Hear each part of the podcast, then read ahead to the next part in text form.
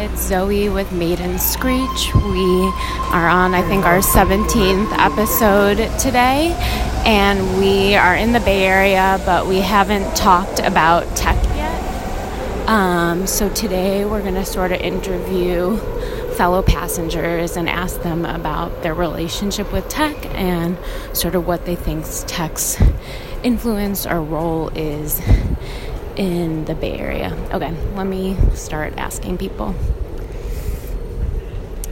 Hello. Hi. Um, I do a radio show where I interview people as I wait for the BART each morning. Would you be up for being interviewed? Ah, sure. Okay, cool. Um, do you mind introducing yourself? Yeah. Yeah. My name is Brenda, um, and on my way to work. Nice. um, cool. I'm also on my way to work. Um, and I guess, um, can you talk about San Francisco and its relationship with tech? Um, sure. Yeah. Uh, it's got an interesting relationship. I think it's not a very uh, symbiotic one. I think it's more of a leech as opposed to uh, something that kind of works together in harmony.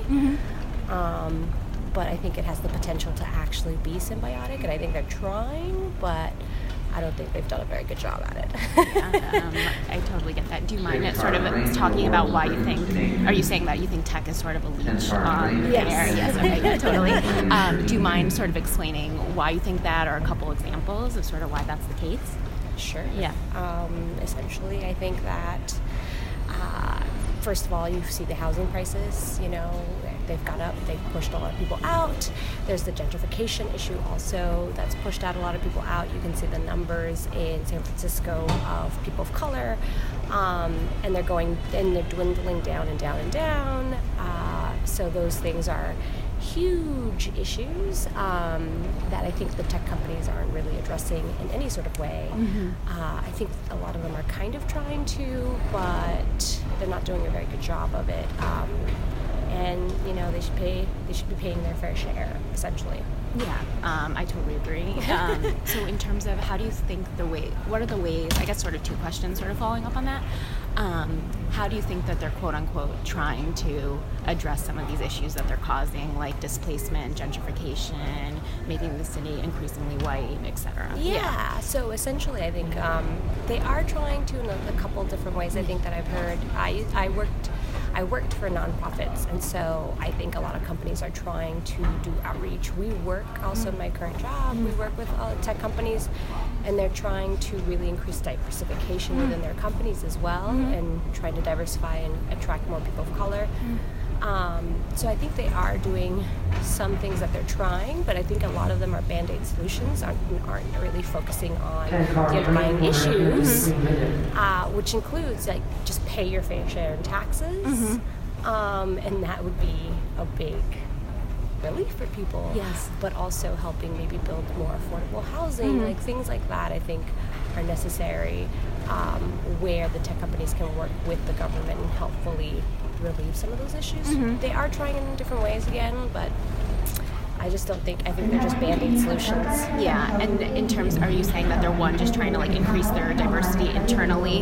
Yes. Yes. So they're more focused like internally as opposed to externally. Yeah, and a lot of it is like you're not really helping um, as many people as you want. If you help the bottom folks, you help everyone, everyone above that. Yeah. So I mean, I yeah. So I have like I I've worked with tech companies and, and trying to increase diversi- uh, diversity, but the only the only other issue is what are those companies doing that retain those people as well? Yes. So that's the issue. Like I had a friend who just got fired for standing up for herself as a woman, a woman of color.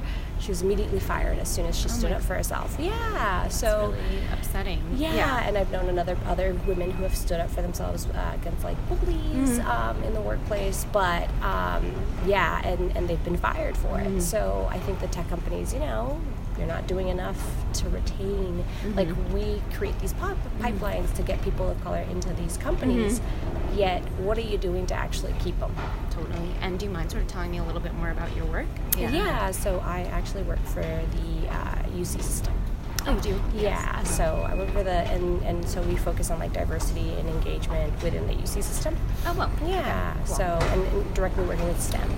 With STEM. Oh, Yeah. that's awesome. So increasing STEM. Um, and then, how does that relate, or how does what does that mean in terms of your relationship with tech companies? Are you trying to get students who go through the UC system at tech so companies? we have or, a sorry, am I misunderstanding? Oh no no no Yeah, no yeah. no! You're close actually. yeah. So we have um, we have a different a program that kind of uh, is intersegmental. So like we have like um, what call it um, students at like different places Mm-hmm. uh, throughout the state. Uh, we serve like almost god I don't even remember how many like twenty five thousand or something. Oh, wow. So we have a huge pile of, of mm-hmm. students who are specializing in STEM mm-hmm. education um, and, and degrees. Mm-hmm. And so we work with tech companies and we create like mentorship opportunities, or, and they give us they give us money. We create these opportunities. Uh, they help sponsor us. They help like they're helping. So that's why I'm saying that tech companies aren't completely dis, you know destructive force. I think mm-hmm. they're trying, mm-hmm. but if you don't address underlying issues, mm-hmm. you're not addressing the whole system. You know what I mean? Totally. Like it's, not holistic. It's, it's not, not- systemic, and it's also just getting people in the door. But it's not actually creating place, spaces that are inclusive and Yeah. not like super white. And Yeah. yes. And do you have any ideas of what they could do to make it? Um, I think yeah, Yeah. just addressing underlying like the first one is just housing. Yeah. You know what I mean? Like Yeah. just do something about the housing market. Yeah. People how can you have people or have a diverse workforce if you can't if they can't live anywhere? Yeah.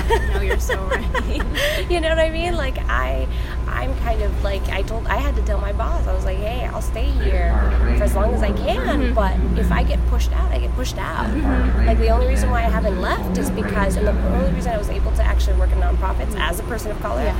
as a woman of color, um, is because I had um, I have rent control. I was Yeah. just very lucky. And that's the only reason why I've been able to stay in the Bay Area. But right, it shouldn't have to be like luck. Yeah, exactly. Yeah, right. No, there should definitely be sort of systems in place that make the city affordable, and it's like everyone has the right to the city. Yes, yeah, everyone has a right to the to the space. Yeah. Um, you know, and it just makes it a better city Mm-hmm. if you just have you know one group of folks dominating an area. Yeah. Mm-hmm. It just makes it. It just seeps out all the culture. You know, you can look at you can see that in the Mission District. Mm-hmm. It's like it's slowly being emptied out, and it's kind of sad. Yeah, no, it is. Do you feel like? I guess I, another kind of related question is, how did you luck out and get rent control?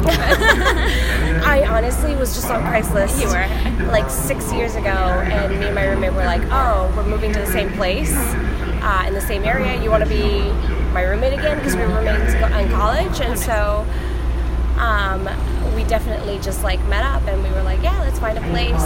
I didn't even look at the place. I was uh, in LA at the time, living with my parents. oh, well, nice. So, uh, but yeah, we just found it online. It's a private landlord, also. Uh-huh. So he's uh, he's really great. So we're very very lucky to be where we are. That's awesome. Okay, well, I, I, is this your train that you're about to get the water Yes. Do you mind if I get your contact information? Yeah. Um, Okay. energy office directing Parker Station. and what is it? Is it a radio show? Yeah, basically, it's just something I do in my own time. I basically found I want more money invested in um, basically public infrastructure, and I want the BART to like actually not just serve the professional class. So I basically make a podcast as I wait for the BART each morning. Hilarious. Um, and I really enjoy talking with you. Yeah, of course.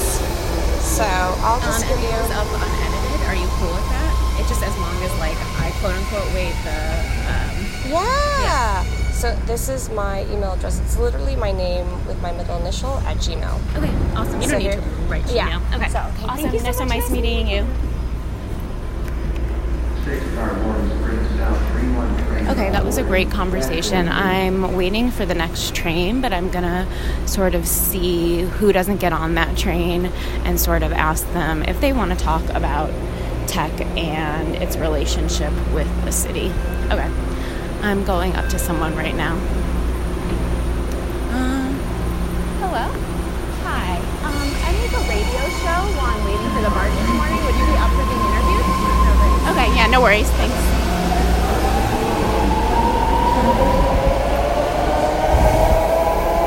Hey, um, I make a radio show as I wait for the BART each morning. Would you be up for being interviewed? I'd really rather not. Okay, that's cool. No worries. Okay, so two no's. I'm gonna try and find someone else to be interviewed. Hello. Hi. Um, I make a radio show as I wait for the BART each morning. Would you be up for being interviewed? Feel free to say no. Yeah, yeah, no worries. Thank you.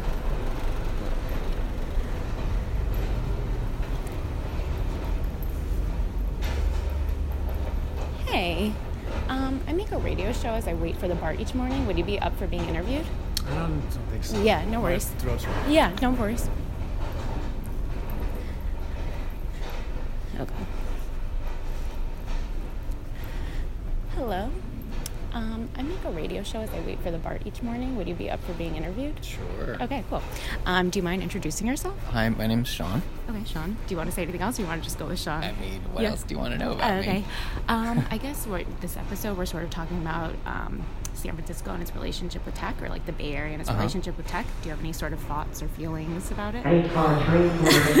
It's complicated. Yeah. Um, I mean, I've, I mean, I've lived in the Bay Area for, I mean, thir- 12, 13 years. Mm-hmm. Um, and I, I mean, I moved here after college because I had a job here, Mm-hmm. and the job is in the tech industry. Um, so it's like it pays the bills for me. But Mm-hmm. I've also seen the area change, you know, and the city in particular become so much less fun Mm-hmm. and interesting and vibrant and gritty as it used to be. Mm-hmm. Um, the mission in particular, that was my 1st home base, and now it's like, what is this? Mm-hmm. Yeah, like what's going on? And do you feel like, as someone who works in tech, are these conversations sort of happening internally in your company or with coworkers, or like, are the conversations that are happening with coworkers but not as a company? Yeah, like what, what's it like? What's it like, Yeah. like for tech workers Yeah, being in, yeah. on the inside of this thing? yeah, and like realizing that you're sort of having this effect and not feeling totally comfortable with it. Yeah. I mean, I think it's there. I mean, I, I definitely get a sense of ambivalence from many people, par- Mm-hmm. uh, particularly.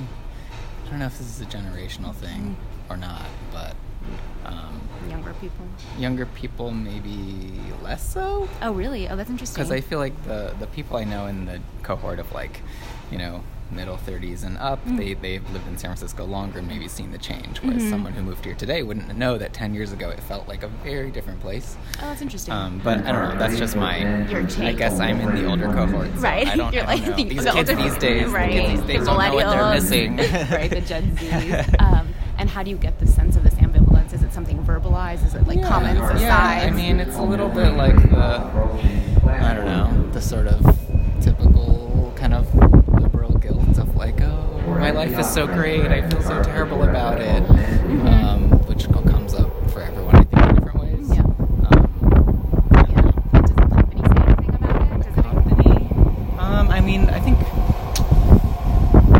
I've heard from like management at a company. I'm gonna ruin my yeah, right. Yeah. That's how it goes. um, uh, you know, like when my when my previous company started to serve lunch, Yeah. they wanted to serve lunch because as the company grew, um, the the company was too large for everyone just to go out to lunch together, and they wanted to foster community. Right. So they wanted us to like eat together. Right. That's how people get to know each other. Yeah. But then that has the unintended or the Yeah. side effect of like now we're not leaving the building for lunch and Right. now we're not like patronizing local businesses and mm-hmm. so there's an ambivalence there there's just a tension right it's Yeah. like well both are desirable so Yeah. what are you going to do Totally. Okay, I'm gonna end the show because the wait's over. okay Today's episode of maiden Screech was made by Zoe Stahl. A very special thanks to Brenda and Sean for their thoughtful interviews and to Izzy for consulting. For more information about the show, follow us on Twitter at Made in Screech.